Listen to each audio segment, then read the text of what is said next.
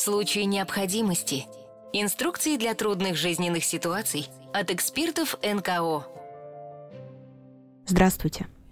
Это подкаст «В случае необходимости» Центра «Благосфера» с инструкциями для непростых жизненных ситуаций. В этом эпизоде мы поговорили с Александрой Шетлер, практикующим психологом, гештальт и телесным терапевтом, о том, что делать, если кажется, будто сил ни на дела, ни даже на отдых совсем не осталось. Александра, расскажите, пожалуйста, откуда берется, по каким причинам возникает вот это ощущение полного бессилия, когда кажется, что ты уже вообще ни на что не способен и можешь только лежать и ничего не делать, и все плохо? Первый фактор, который у нас отнимает э, силы, это банальная усталость. Причем э, усталость такая вещь, мы иногда с усталостью боремся как? Ну, вроде как отдыхом. Но очень часто мы с вами путаем отдых и досуг. То есть кажется, что вот там, если я там много работал, если у меня там было много там стрессов на работе, я пойду, не знаю, встречусь с друзьями, там пойду на вечеринку, в, там в кино, в театр, в музей, куда угодно, вот я отдохну. В реальности, даже когда мы с вами переживаем какие-то э, приятные э, события, испытываем приятные вроде бы как эмоции, там, радость, воодушевление, интерес, восторг, это так или иначе затрачивает э, наши с вами силы. То есть очень часто как раз беда в том, что мы путаем досуг и отдых и проводим с вами там наше свободное время или выходные так, что после этого досуга нам требуется как будто бы еще отдых. То есть наверняка там все видели мемы многочисленные про отпуск после отпуска, что вроде как я ездил отдыхать, а после этого наоборот хочется, что а, я устал еще сильнее и хочется отдыхать еще больше и больше. Вот как раз загвоздка в этом. То есть чтобы отдохнуть по-настоящему, нужно, чтобы у нас с вами расслабилось то, что обычно напрягается. То есть, например, там, если вы обычно работаете какой-то физической нагрузкой, понятно, что нужно тело разгрузить. Если нагрузка интеллектуальная, то нужно сделать что-то такое, чтобы у вас мозг отдохнул. То есть, например, там такой guilty pleasure многих психологов, которые вынуждены концентрироваться постоянно на там, людях, на их проблемах. Мы очень часто с коллегами смотрим максимально просто глупые комедии, потому что ну, в комедийные герои, они такие как бы довольно простые, понятные, мы им не сопереживаем, мы точно знаем, что все окончится хорошо, и, ну, то есть не нужно каких-то сильных моральных усилий для того, чтобы это все посмотреть. То есть если будем смотреть триллеры там, или детективы какие-то, понятно, что мы устанем еще сильнее, а ну, как моральную систему свою нужно обязательно разгружать. Зона комфорта и зона дискомфорта. Что здесь э, имею в виду? Очень часто мы с вами слышим фразу отовсюду, что там нужно просто выйти из зоны комфорта. Но беда в том, что мы с вами часто путаем зону комфорта с зоной привычного дискомфорта. По сути, чтобы ну, в зоне комфорта вообще войти, нужно тоже какое-то количество усилий приложить.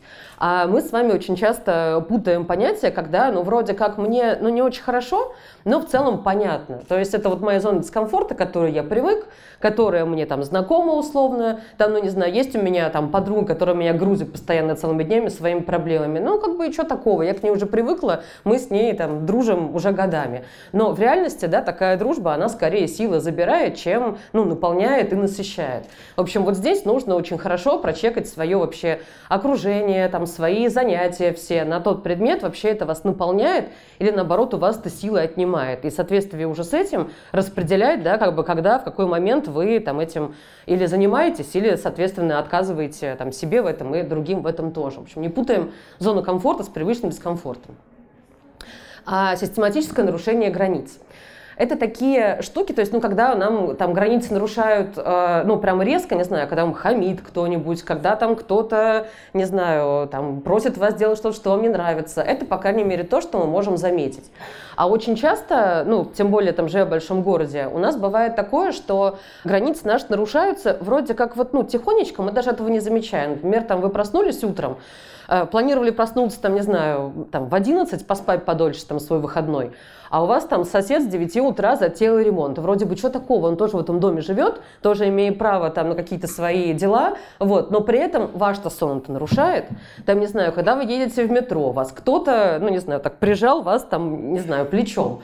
Это тоже такое нарушение границ, то есть, ну, прямо там жаловаться кому-то про то, что представляешь, я ехала в метро, мои границы были нарушены чужим плечом. Ну, вроде как не принято, да, ну, как бы глупая ситуация. Но вот из таких вот маленьких крупиночек нарушений самых новых границ, как раз создается довольно большая такая, ну, стрессогенная атмосфера. Там нарушили, тут нарушили, здесь нарушили, и к вечеру вроде бы был обычный день, который, ну, не отличается от там предыдущих других дней, а мы вроде как усталые, истощенные и всякое такое. А вот все дело в том, что вот так вот микроскопически эти границы нарушаются, и как бы это странно ни звучало, воздействие этого нарушения тем меньше, чем больше мы отдаем себе отчет о том, что это происходит. То есть, когда вы понимаете, что с вами происходит, что вас раздражает, даже если вы какую-то ответную реакцию не даете на это, тем не менее, все равно воздействие меньше, потому что вы тогда не тратите силы на борьбу с собственным раздражением. Потому что если брать тот же пример с плечом, да, что вы человек там вас плечом там, толкнул в метро условно, и вы понимаете, что ага, мои границы были нарушены, меня толкнули, я злюсь. Ну, как бы и ладно, ничего страшного, позлюсь. А если, например, вы начинаете себя накручивать, что вот создается такой внутренний конфликт, что человек меня толкнул, но мы же все в транспорте, какой я ужасный человек, что я на него злюсь. Вы начинаете чувство вины испытывать. И, в общем, вот этого конфликта, ну, собственно, который просто варится там где-то на фоне у вас в голове, он очень сильно отнимает у вас, э, ну, те самые внутренние силы, которые нам нужно с вами беречь. А излишняя суета. Здесь э, очень много нас с вами, жителей большого города, подвержены многозадачности. То есть мы все, как бы, во-первых, у нас и такой культ сейчас многозадачности, то есть нужно уметь все, нужно делать все одновременно и сразу, а в реальности у нас с вами есть ограниченный лимит распределения внимания. То есть вообще у нас внимание вмещает там 5-7 единиц, не больше одновременно. Если мы с вами постоянно переключаемся с одного на другое, то, по идее, нужно для этого тоже тратить очень много, большое количество сил, поэтому стараемся, если чувствуете, что вы на нуле, делать вот одна единица времени, одно дело. И больше вообще никак, потому что иначе будет чувствовать очень большое неудовлетворение, потому что вроде как делали и это, и то, и пятое, и десятое, а по итогу, ну, выхлоп будет маленький во всех этих там делах. Лучше сделать одно, но нормально почувствовать творение. И как бы, когда вы в ресурсе, тогда да, пожалуйста, можно многозадачные всякие штуки выполнять, но если вы понимаете, что сейчас у вас сил дефицит, лучше себя поберечь и как-то приоритизировать то, что вам важнее. Выгорание. Выгорание – такой термин, который обычно ассоциируется с работой, но в реальности выгорание может быть и в отношениях, и в дружбе, и в быту, то есть где угодно. Выгорание оно наступает тогда, когда есть такой конфликт. Выгорания нет тогда, когда, например, есть задачи, которые вам знакомы, вы понимаете, что вы в них хороши, что вы там здесь экспертны, что у вас все хорошо получается, но периодически появляются такие, ну там условно, вызовы, которые вы тоже также бросаетесь, решаете, и тогда чувствуете удовлетворение. А вот если происходит перевес какой-то из сторон, там мы выгораем. То есть если жизнь становится рутиной, неважно, это рабочие задачи, там, домашние задачи, то, собственно, мы, нам просто становится скучно, потому что вызова никакого нет, мы не чувствуем своего развития, и, ну, собственно, нам это просто надоедает. Мы выгораем. И наоборот, если задачи слишком сложные, то есть постоянно приходится находиться в стрессе, решать что супер тяжелое, и не всегда это удается, то у нас самооценка этого резко падает, и, собственно, тоже наступает это самое выгорание. Поэтому, там, например, если понимаете, что там нужно какие-то серьезные жизненные жизненные проблемы сейчас решать, там экстремальные, возможно, то создайте себе какую-то сферу, которая у вас точно хорошо получается. То есть, может быть, это хобби, может как раз какая-то рабочая рутина, которую вы точно хорошо делаете, для того, чтобы у вас оставался этот внутренний баланс, что здесь я стрессую, здесь мне тяжело, а вот здесь у меня все схвачено, я тут молодец, все стабильно, я справляюсь. Потому что если будет перекос, то, ну, собственно, будет сложновато.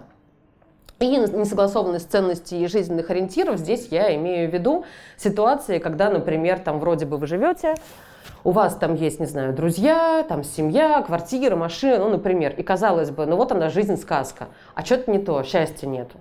И тогда задаем себе вопрос, да, вообще, чьей жизнью я живу? Вообще, вот я этого хотел или не знаю, или я наоборот хотел, не знаю, в одних кедах пуститься там в кругосветное путешествие пешком, и вот этого мне, собственно, в жизни не хватает. Но я, разумеется, утрирую, понятное дело, но, в общем, вот а, очень часто у нас отнимает очень много сил, когда мы начинаем жить не свою жизнь, да, а жить так, как от нас там хотели, не знаю, родители, партнеры, общество. Ну, то есть э, здесь тоже, там, если самих не получается, можно обратиться там, психологу, психотерапевту, а мы как раз этим помогаем, вот, то в целом можно себе и самому вопросы такие позадавать, а чего, собственно говоря, мне хочется, чего мне в жизни не хватает. Это что касается таких прям основных причин, которые у нас забирают силы тогда, когда вроде бы у нас все спокойно. Но есть экстремальные ситуации, в которые мы попадаем, которые все вот эти вот воздействия, они увеличивают в разы. И сейчас как раз, ну, по сути, мы с вами переживаем ту самую экстремальную ситуацию, потому что, ну да, действительно, там на чью-то жизнь э, там, происходящее в мире влияет чуть меньше, на чью-то чуть больше, но при этом все равно сейчас некоторые кризисы там и в стране, и в экономике, и в обществе, да, он наблюдается. Из-за каких факторов возникает депрессия? Что становится ее причиной и отправной точкой? Есть три основных фактора, которые влияют как раз на формирование депрессии и тревоги. Это, собственно, социальные, биологические и ментальные. Ну, биологические, понятно, что это, собственно, биохимия мозга, то есть, ну, там, гормоны, которые у нас выделяются, то есть все, что касается, ну, функционирования нашей внутренней нервной системы. Я потом к этому еще вернусь, немножечко вам подробнее про это расскажу. Социальное – это как раз ну, вот то, что мы с вами все более-менее понимаем, и то, что мы изменить, по сути, не можем, это то, что происходит вовне. Это начиная от, собственно, ну, каких-то глобальных мировых изменений до даже там вашего окружения. Там люди, с которыми вы общаетесь, также на вас какое-то влияние оказывают, кто-то своей тревогой, кто-то там каким-то полярным мнением, кто-то там провокацией споров. Ну, то есть вот, ну, есть какие-то социальные факторы в обществе, да, которые влияют на там, наше с вами состояние. И вот биологически биологические и социальные факторы, мы с ними ничего поделать по сути не можем. То есть можно, конечно, спорить до потери пульса, там, не знаю, с бабушками, дедушками, ну, например, но как бы понятно, что вас это не наполнит. То есть э, там какую-то, наверное, цель вы закроете, но сил у вас точно больше не станет, а вот то, что меньше, я вам прям гарантирую. А есть еще ментальные факторы, как раз-таки это единственное, что мы можем повлиять. Это все, что касается вас самих. Это, собственно, мышление, это там отношение к жизни, к ситуации, это отношение к себе, забота о себе, то есть, опять же, там, вот чтобы больше забота о себе, там, спорить с кем-то, там, не знаю, встречаться, там, обсуждать какие-то темы горячие, или наоборот, там, не пойти на какую-то встречу, остаться дома, не знаю, посмотреть ослабляющее кино, но вот непонятно, смотря, да, чего вам нужно, то есть, если хочется с кем-то чем-то поделиться, там, найти каких-то людей, которые вам, ну, там, близки по духу, тогда, скорее, да, конечно, надо идти. Если вы понимаете, что вообще вы уже на нуле, и у вас рот уже не открывается, не то, чтобы там с кем-то обсуждать, разговаривать, Проще, конечно, ну, условно там лечь и лежать. А, что еще мы можем сделать со своим а, ментальным состоянием? Например, а, не насиловать себя через «не могу». То есть очень часто мы делаем какие-то вещи, ну вот наверняка многим из нас в детстве там мамы, папы, бабушки говорили, что там я не могу, а ты через не могу, надо. И вот у нас, конечно же, почти у каждого внутри поселилась такая внутренняя бабушка, которая настаивает, что ну вот умри, но сделай. Вот когда вы переживаете экстремальную ситуацию, ну как бы умирать не надо. То есть нужно очень хорошо взвесить, ну действительно нужно это сделать или нет. То есть вот тут прямо включаем максимальную рационализацию, то есть прямо приоритизируем задачи. Понятно, что хочется сделать все и сразу все успеть, но а, вы не всемогущие. Если там чего-то на что-то сил у вас не хватает, ну и позвольте себе это не делать. То есть понятно, что там нет у нас в психологии четкого ответа на вопрос, там, что нужно, полежать или побежать. То есть иногда реально нужно собрать волю в кулак и сделать, правда, через «не могу», и там это, ну, мы после этого получим какую-то условную выгоду. Но если вы на пределе, если у вас там силы на нуле, не надо себя еще и перегружать этим, просто отнеситесь, ну, тут как бы суть принятия этого, этого состояния. То есть обычно мы вот опять же, как я говорила про мультизадачность, если вы в ресурсе, да, пожалуйста, сворачивайте горы. Но если вы не в нем, то тут очень важно признать свое состояние. То есть у меня сейчас мало сил, меня на все не хватит, и тогда что же действительно важно мне успеть сделать, а что я могу отдвинуть на потом. А что делать, если кажется, будто у тебя все дела важные, ничего отложить невозможно, и надо все делать вот прям скорей-скорей, давай-давай. Ну вот не умеешь ты расставлять приоритеты, смотришь на список дел, и кажется, что ничего не отменить. Вот как тогда? То есть мы с вами не всемогущие. А, тут на вопрос, кто, если не я, иногда действительно никто, кроме нас, чего-то не сделал. Как раз таки вот о нас не позаботится, ну прям так уж не пожалеет нас, никто, кроме вас. Вот тут уж будьте уверены. А все остальное на вопрос, кто, если не я, ответ, да кто угодно другой. Ну, то есть, когда у вас тем более нет сил, да, как бы найдется человек, которого эти силы есть, да, и которому просто больше надо. И тут, опять же, да, мы четкую градацию проводим. То есть, если вы в ресурсе, и у вас есть запал что-то сделать, да, пожалуйста. Если вы, ну, и так на нуле, не надо себя, ну, мучить, насиловать тоже, да, даем себе какой-то отдых. Отказываемся от всемогущества. Как бы вам может не понравиться то, что я скажу, но до вашего рождения мир как-то существовал. И еще больше вам не понравится, но когда вас не станет, мир также продолжит существовать. Ну, то есть, как бы, если вы чего-то там не будете в нем доделывать, ну, ничего кардинального от этого, скорее всего, не изменится. Как человеку с упадком сил улучшить свое самочувствие? Как ему помочь? Как самому себе помочь? Еще важный момент – проживать эмоции. А, что значит? Как бы хорошо, во-первых, их распознавать, да, у нас очень часто, ну вот мы, по крайней мере, психологи в своей практике сталкиваемся с тем, что люди а, не очень умеют даже свои эмоции называть словами. То есть, когда мы спрашиваем с человеком, там, что с ним происходит прямо сейчас, часто слышим или молчание в ответ, или ответ «не знаю». Вот очень важно хорошо уметь распознавать свои эмоции. Можно даже в интернете погуглить а, просто, ну, собственно, список эмоций. Есть базовые там 8 эмоций, есть какие-то, ну, более расширенные. То есть, чтобы просто вы хорошо понимали, что с вами. Если вы понимаете, например, что там целый день ходите, у вас комок э, в горле, и там слезы поступают глазам, но у вас нет э, там пространства для того, чтобы можно было заплакать, там вы на людях или еще что-то. Ничего страшного, приходим домой. Если слезы так и не текут, помогаем себе так, чтобы они потекли. Для этого используем любые подручные средства. Слезливое кино, то есть знаете, например, что вы там над фильмом Хатика всегда с детства там рыдаете. Включаем Хатика и смотрим. Она никакого отношения к делу не имеет, но при этом, если вы знаете, что у вас как бы это пробьет слезу, которая у вас никак не может выйти уже неделю, пожалуйста, пусть оно работает.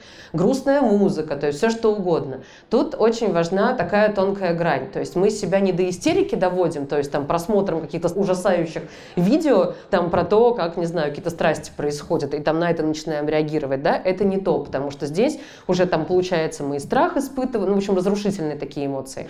А наша задача именно, что вот, ну, помочь себе, помочь, чтобы условно, извините за сравнение, но когда мы травимся, да, у нас травление, мы желудок себе промываем. Вот это ровно такая же история. То есть, когда у нас есть что-то токсичное, то есть, наверняка слышали, да, словосочетание токсичные эмоции. Вот, собственно, это токсичные эмоции, слезы, которые не могут выйти. Мы промываем себе не желудок, да, а, ну, собственно, нервную систему. Любыми подручными способами делаем так, чтобы это из нас вышло. А как проявляется у человека реакция на стрессовую ситуацию? Что происходит с организмом? Что мы чувствуем? Учащенное сердцебиение, давящее ощущение в груди, головная боль и головокружение, легкое расстройство желудка или учащенные позывы к мочеиспусканию. В обратную сторону, кстати, тоже работает. Наоборот, получается спазм, и наоборот ничего не происходит.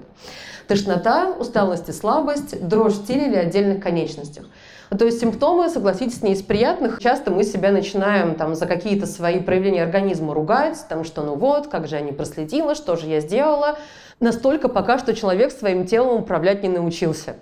То есть это такая нормальная реакция. Да, у нас сигнал идет в кору головного мозга, мы, собственно, с этим поделать ничего не можем, тело реагирует, потому что оно готовится к реакции на стресс. И реакции на стресс у нас типичных Наверняка тоже о них обо всех слышали. Бей, беги и замри.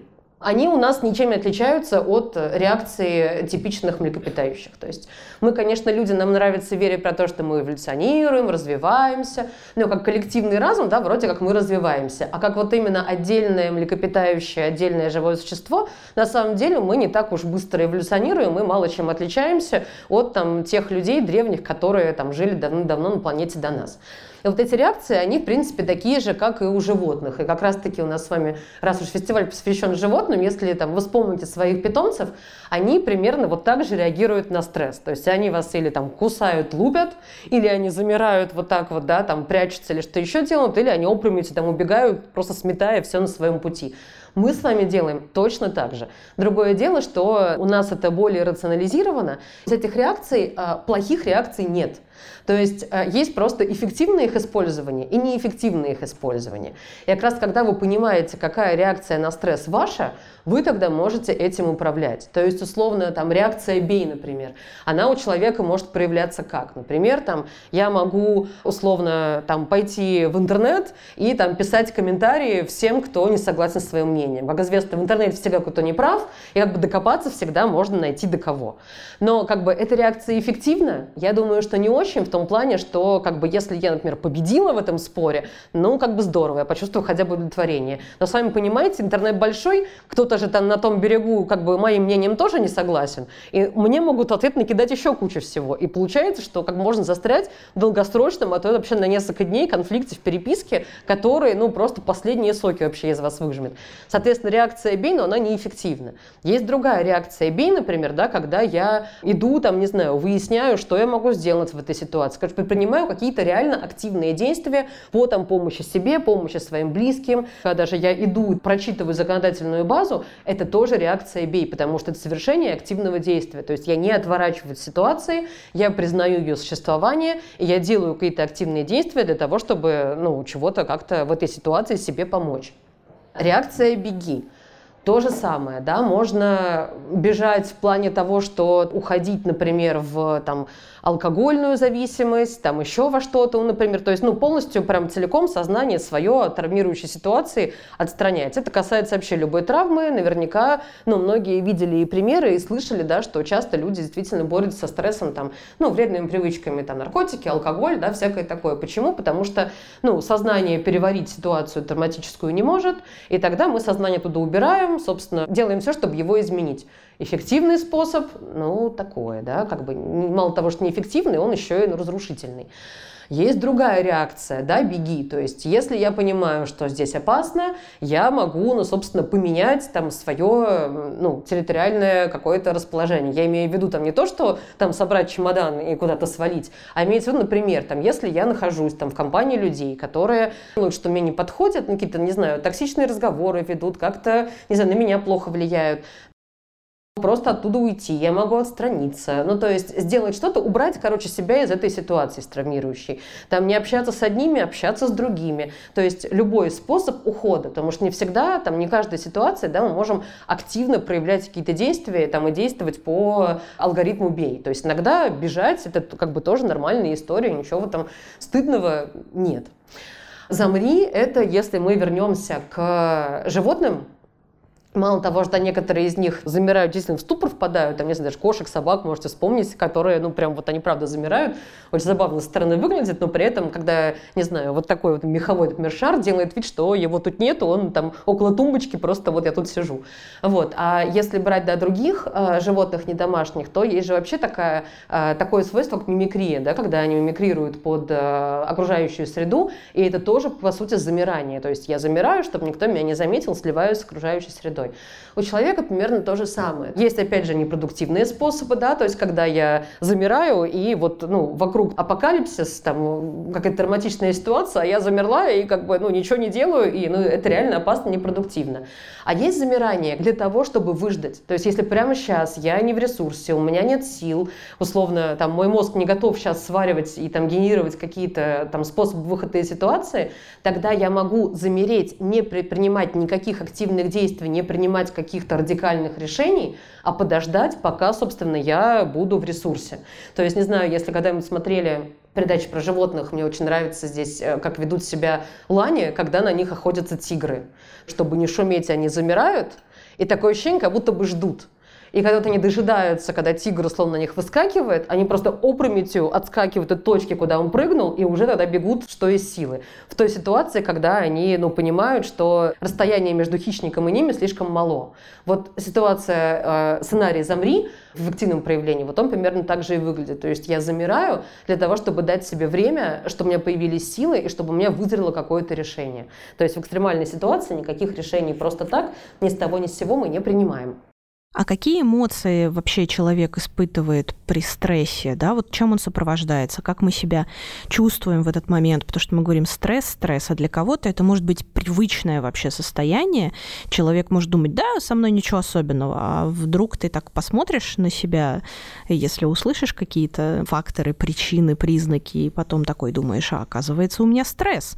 Вот как людям помочь все-таки понять, что что-то, наверное, не так, и надо сбавить сбавить обороты. Какие эмоции мы испытываем, когда мы стрессуем? Эмоции, да, которые у нас с вами возникают в ответ на э, стрессовые ситуации, это, собственно, тревога, страх, стыд и гнев.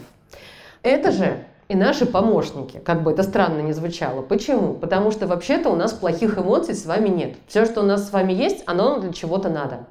И вот эти все эмоции, которые там вот часто мы слышим, да, фразы, что плохие эмоции, хорошие эмоции, не бывает плохих, хороших эмоций, они бывают, э, ну, как бы приятно переживаемые не очень приятно переживаемые. Но вообще и тревога, и страх, и стыд, и гнев – это все охранительные эмоции. Они изначально нам даны для того, чтобы нас охранять. Собственно, тревога сигнализирует нам то, что мы переживаем о своем будущем. То есть тревога, она если так проанализируете свои переживания, поймете, что она э, у нас всегда про будущее. То есть мы никогда не тревожимся про то, что прямо сейчас. Если так грубо говорить, то страх охраняет наше тело, а стыд нашу душу. Ну, то есть, благодаря тому, что есть страх, условно, мы выбираем там спускаться на лифте, а не, например, рисковать каждый раз, думать, а вот допрыгну я с третьего этажа там до, до дороги или не допрыгну. Ну, то есть, мы не рискуем, да, мы идем, ну, как бы лесенка, лифт, отличный вариант. То есть, страх э, нам дан для того, чтобы мы не совершали каких-то, ну, диких поступков, которые могут травмировать наше тело. Стыд, социально присваиваемая эмоция, а, которая нам а, позволяет быть адаптивными в обществе. То есть благодаря стыду мы, собственно, ну вот мы, например, благодаря стыду с вами все здесь одетые сидим. То есть может у кого-то свитер колется, например, но человек его не снимает, потому что, ну, не камильфо. Вот, и, ну, потому что в обществе есть такие правила, да, что все-таки мы там приходим куда-то, ну, в одежде обычно ходить, неважно уже как бы удобную мы ее с утра надели, неудобную, приходится терпеть. То есть стыд, он для того, чтобы вот, ну, сохранить отношения с людьми условно. Вот, он нас от этого охраняет. И гнев – это сигнал того, что происходит прямо сейчас что-то, что нам вообще категорически не подходит. То есть если вы себя отлавливаете на том, что вы злитесь, это не означает, что вы плохой, ужасный, агрессивный человек. Это значит, что в среде есть что-то, с чем вы не согласны, что вам вообще не подходит и что, ну, что вы хотели бы изменить, но, скорее всего, не можете. И это индикатор, э, вот гнев индикатор того, что это происходит. И тут как раз другой вопрос, да, что как бы хороших, плохих эмоций не бывают, но бывают, да, поступки плохие, хорошие, которые мы из этих эмоций совершаем. И тут надо как бы очень хорошо понимать эту разницу. А что делать, если вот прямо сейчас психологическую помощь, например, мы получить не можем, психолог далеко, а негативные эмоции нас все равно одолевают, и мы с ними уже не справляемся. Ну вот до этого как раз я вам рассказывала, что делать с какими-то ментальными вашими проявлениями, то есть как там себя настраивать, как себя жалеть. Хотя, ну, я думаю, что мы все это с вами понимаем, и я тоже прекрасно это понимаю, что сказать намного проще, чем сделать, потому что, конечно же, всемогущество отказаться и там пожалеть себя где-то, ну, как бы мы себя еще можем пожалеть, а есть еще там другие внешние факторы, которые к нам иногда довольно суровые, но как бы все равно решаем мы. Но есть еще некоторые техники, но прям телесная саморегуляция, сейчас я буду их показывать, рассказывать, которые помогают справиться, например, вот с физическими проявлениями тревоги в моменте. То есть это не долгосрочная такая штука, да, по управлению своим мышлением, а прямо вот в моменте, если вас вдруг накрывает. По статистике за последние полгода количество жалоб э, людей с паническими атаками усилилось, во-первых, почему? То есть, что важно знать еще панической атаки, они, во-первых, безвредны. То есть они мерзотнейше переживаются, конечно же, но никакого вреда они прямого не несут. То есть вы от них не умрете, вы от них с ума не сойдете, то есть просто, ну, как бы неприятно переживать, но это не опасно. И второй момент, они пройдут. То есть, ну, паническая атака не длится вечно, средняя там продолжительность это 20-30 минут. То есть, вот 30 минут дайте себе полчаса мучений, и как бы иногда меньше, как бы на кого-то 5-10 минут. Но вот полчаса обычно хватает для того, чтобы эта гадость прошла. Так вот, когда у вас даже там вы чувствуете, что у вас начинается вот эта паническая атака, или просто когда вы понимаете, что, не знаю, вас тошнит, что там дрожите вы, ну, в общем, когда тревога сильно накрывает, есть некоторые способы саморегуляции телесные. Почему именно телесные? Потому что а, когда уже все, вот маховик запущен и уже как бы локомотив понесся, его не остановить, то есть убеждать себя про то, что да все в порядке, все нормально, это уже вообще не работает. Не буду вас грузить э, этими гормональными всякими терминами. В чем суть? Гормоны выделяются, мозг реагирует на них медленнее. То есть сначала гормоны как раз выделяют и запускают все процессы в организме, уже нейромедиаторы побежали, понесли информацию к клеткам, тело уже реагирует, а мозг пока не сварил, не осознал. И поэтому как бы убеждать его в том, что он еще до конца не доварил, никакого смысла не имеет. То есть ментальное воздействие на себя, как бы оно не работает. Поэтому мы с вами действуем через тело, потому что как раз-таки телесная реакция, она первична в стрессовой ситуации, то есть мозг еще, как бы осознание еще не дошло, а тело уже готовенькое. Поэтому, собственно, с телом мы и работаем. Вот первая техника, а, на самом деле их намного больше, вот, но вот я привела а, четыре, которые совершенно разные по модальности. По модальности имею в виду, что они задействуют разные органы чувств. И вот, ну, моим, по крайней мере, клиентам, с которыми я работаю, вот обычно хоть что-то из этого точно помогает. А, в общем, первое это дыхание по квадрату, может быть, слышали. Это когда мы дышим с вами на 4 счета. Почему по квадрату? Потому что удобно себе в это время квадрат представлять. Мы с вами делаем вдох на 4 счета, то есть прям вот раз, два, три, четыре. Это вдох. Дальше задержка дыхания, также на 4 счета, также раз, два, три, четыре. Выдох опять на 4 счета, и дальше опять задержка дыхания. И вот так вот дышим. То есть обычно мы с вами, ну, вдох-выдох чередуется, да, там разные бывает. Еще очень часто, почему с дыханием важно работать? От стресса мы дыхание задерживаем очень часто. Это раз та самая реакция «замри», про которую я говорила. Многие из вас, даже когда вот если громкий звук, и мы такие ну вот, и все, ну, и, и, и замерли, и какое-то несколько секунд мы не дышим. И когда вот это вот происходит, то ну, у нас спазмы в желудке, вот тут тут же у вас напрягаются мышцы, потом спина болит, ну то есть на все тело это оказывает влияние. Поэтому, когда мы с вами нормализуем дыхание, то все остальное тело также приходит в норму. И почему именно на 4? Потому что очень часто в ситуации э, стресса, наоборот, хочется, ну такой прям позыв, там выйти к окну, подышать, но это, наоборот, может вызвать переизбыток кислорода в крови, у вас начнет голова кружиться, да, ну, еще всего, помимо всего прочего. То есть, а когда мы и так не чувствуем опоры, еще и голова кружится, ну, то есть это скорее будет усугублять э, состояние. А когда вы как раз дышите, ну, ограничиваете свой вдох, тогда, ну, собственно, у вас дыхание нормализуется. Еще в этой ситуации хорошо, если есть под рукой пакет, дышать в пакет. То есть, когда вот там пакеты, те, которые в самолете выдают, не очень подходят, потому что они внутри э, промазаны пластиком, ну, чтобы не промокаемые были.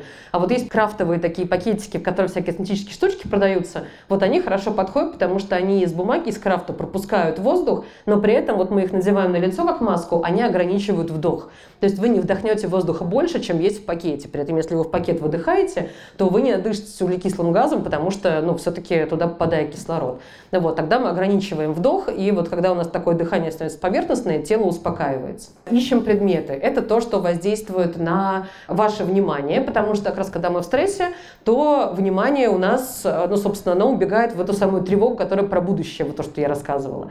Здесь наша цель остаться здесь сейчас. И вы прям все можете, если там склонны к паническим атакам, прямо заранее составить себе список того, что вы будете искать. Можете попросить кого-то, можете выдумывать на месте из головы. Вот такой список очень простых каких-то характеристик, просто вот любые прилагательные, любые качества предмета, и вы начинаете искать, как это работает. Я не успеваю придумать себе вот эти вот э, свои там тревоги, загоны про свое будущее, а я сосредоточена вся на том, что прямо сейчас здесь я деревянные предметы ищу. И все. И больше меня ничего вообще вокруг не волнует, потому что и вот такая штука, она, ну, вот в моменте от панических атак, от тревоги сильной, очень хорошо помогает, потому что ваш мозг занят. Он прям поисковая деятельность, у него прям вот отдайтесь прям целиком этому. И очень похоже на эту технику, но немножко по-другому она работает. Это если, например, вы уже не в состоянии там себе придумать какой-то список, заранее вы его не сделали, это мы описываем все, что видим, в идеале, если вы не в людном помещении или если вы не из стеснительных, то прямо вслух. То есть тут цель тоже в том, чтобы остаться в настоящем моменте, не в том страшном будущем пугающем, а прямо вот здесь. Прямо вот ваша задача рассматривать все до мельчайших мелочей. Вот таким образом себя погружаем в реальность, которая вас окружает. И, собственно, техника Заземление, а заземление почему так называется? Потому что, ну, собственно, нужно, когда мы в стрессе в сильном, то мы теряем опору. Опора у нас на что? На землю. Садимся мы с вами на стул таким образом, чтобы у нас ступни ног стояли ровно на земле, и ноги были под прямым углом так, чтобы если вы захотите встать, вы встали без рук. Ну, то есть не опираясь, то есть опираясь только на ноги. Вставать не надо будет, просто, ну вот, чтобы ноги стояли именно так. И прям вот вес тела переносите на ступни. То есть если там девушки на каблуках, каблуки снимаем, становимся там босой условно ногой. То есть чем больше контакт ноги с землей, тем лучше. Дальше берем руки свои и руками трем вот эти вот части, внешние части бедер трем до того момента, пока у вас не станет рукам и бедрам горячо. Я это называю прям в буквальном смысле взять себя в руки. То есть, когда вот, ну, собственно, мы в стрессе, мы теряем там опору, нам становится не по себе, там голова начинает кружиться, вот такая техника очень хорошо стабилизирует. Когда вы согреваетесь, кровь быстрее бежит, то вы, ну, собственно, более активны становитесь. Ноги стоят плотно на земле, и тогда даже если голова до этого кружилась, вы ощущаете эту вот телесную опору. И вот это вот, когда я вот говорю, что взять себя в руки, то получается, что мы же иногда там во время панической атаки или просто во время тревоги кажется, что вот как будто вот я исчезаю, растворяюсь, где-то я не здесь. Ну, то есть вот такие какие-то ощущения бывают. Вот. Ну, такой, как ну, реализации, как будто я не в этом мире условно. А здесь мы возвращаемся в себя. То есть вот я рукой чувствую свою теплую ногу, ногой чувствую свою теплую руку, вот мое тело, оно здесь, я на земле стою, я устойчив, все хорошо, я никуда не падаю, никуда не лечу. Александра, а есть какие-то советы, чтобы избежать упадка сил, какие-то лайфхаки, чтобы себя обезопасить, профилактические, так сказать? Лайфхаки, которые еще можно себе да, сделать, чтобы себе силы сохранять, следует распорядку дня, потому что очень часто, когда мы в стрессе, день превращается в такой день сурка, то есть когда мы просыпаемся, вообще не хочется никуда идти, ничего делать, мы такие вялые становимся, ну вот именно что переизбытка, если тревогу испытывать каждый день, тогда мы себе вот, собственно, составляем список дел на день. То есть вот больше там на неделю, на месяц не надо, потому что ну, сейчас горизонт планирования, все там тоже мемы, наверняка все видели горизонт планирования 10 минут, ну как бы сложновато, но один день, ну худо-бедно как-то можно спланировать. Может оно и не сработает, ваш план, но по крайней мере вы проснетесь, а вы уже понимаете, в чем дело, запасной вариант, если что, у вас есть. То есть как бы один, вот если на месяц уже как бы страшновато, на день запланировать можно, скорее вас это успокоит. Распорядок дня, я имею в виду следовать, это вовремя ложиться спать и вовремя вставать вставать лучше в одно время. То есть, да, я понимаю, звучит как совет для школьника, следуй распорядку дня, но для школьника это, ну, как мы советуем это неспроста, да, потому что тоже поддерживает хорошо вегетатику. То есть тоже такие, ну, точки рэперные в пространстве, предсказуемые. То есть, что бы ни случилось, а в 11 я лягу спать. Ну, потому что мне нужны мои силы, условно. Что бы ни случилось, а в 2 у меня обед не отказываем себе в удовольствиях, потому что, ну, как бы ваша жизнь, молодость, она прямо сейчас – и, ну, как бы, если вам прямо сейчас, э, ну, нет объективных причин для того, чтобы вам было хорошо, ну, пусть будет хорошо, если это возможно. Ну, то есть, короче, делайте себе максимально хорошо, пока у вас есть на это возможность и силы. Нормализуем эмоции, да, что нет у нас плохих эмоций, все эмоции хороши, по возможности стараемся их проживать обращаемся за помощью и оказываем помощь. Когда вы оказываете помощь, вы чувствуете себя полезными, нужными, что день прожит не зря, что ну, вы кому-то помогли и, собственно, ну, удовлетворение ощущаете. И обращайтесь за помощью, не надо бояться врачей и психиатров. У нас сейчас нет никаких личных дел, никто нигде ничего не записывает, к таблеткам привыкания нет. То есть, ну, как бы все нормально, чем можем, тем себе помогаем. А, и пересобираем окружение. Если вокруг вас люди, которые вас тяготят, ну и не надо с ними сейчас общаться. Общайтесь с теми, с кем вам общаться приятно, и общение с кем вас наполняет. И да, напоследочек, да, мне очень нравится цитата джазовой певицы Лены Хорн, которая вообще никакого отношения к психологии не имеет, и тем более сказала прекрасную совершенно вещь, что зачастую надрываешься не от груза, а от способа его нести. Так что как бы груз у нас э, как бы со всеми, ну, плюс-минус похожий, наверное, сейчас, вот, но все мы несем его по-разному. Так давайте как-то не так сильно надрываться, а себя и окружающих беречь. Этот подкаст мы записали с использованием средств гранта победителя конкурса по приглашению Школы филантропии благотворительной программы «Эффективная филантропия» благотворительного фонда Владимира Потанина. Слушайте этот и другие наши подкасты «Не пустой звук», «Третье место», «Как это делается» и «А вы знали» на любой удобной подкаст-платформе. Услышимся в следующих выпусках. Пока-пока.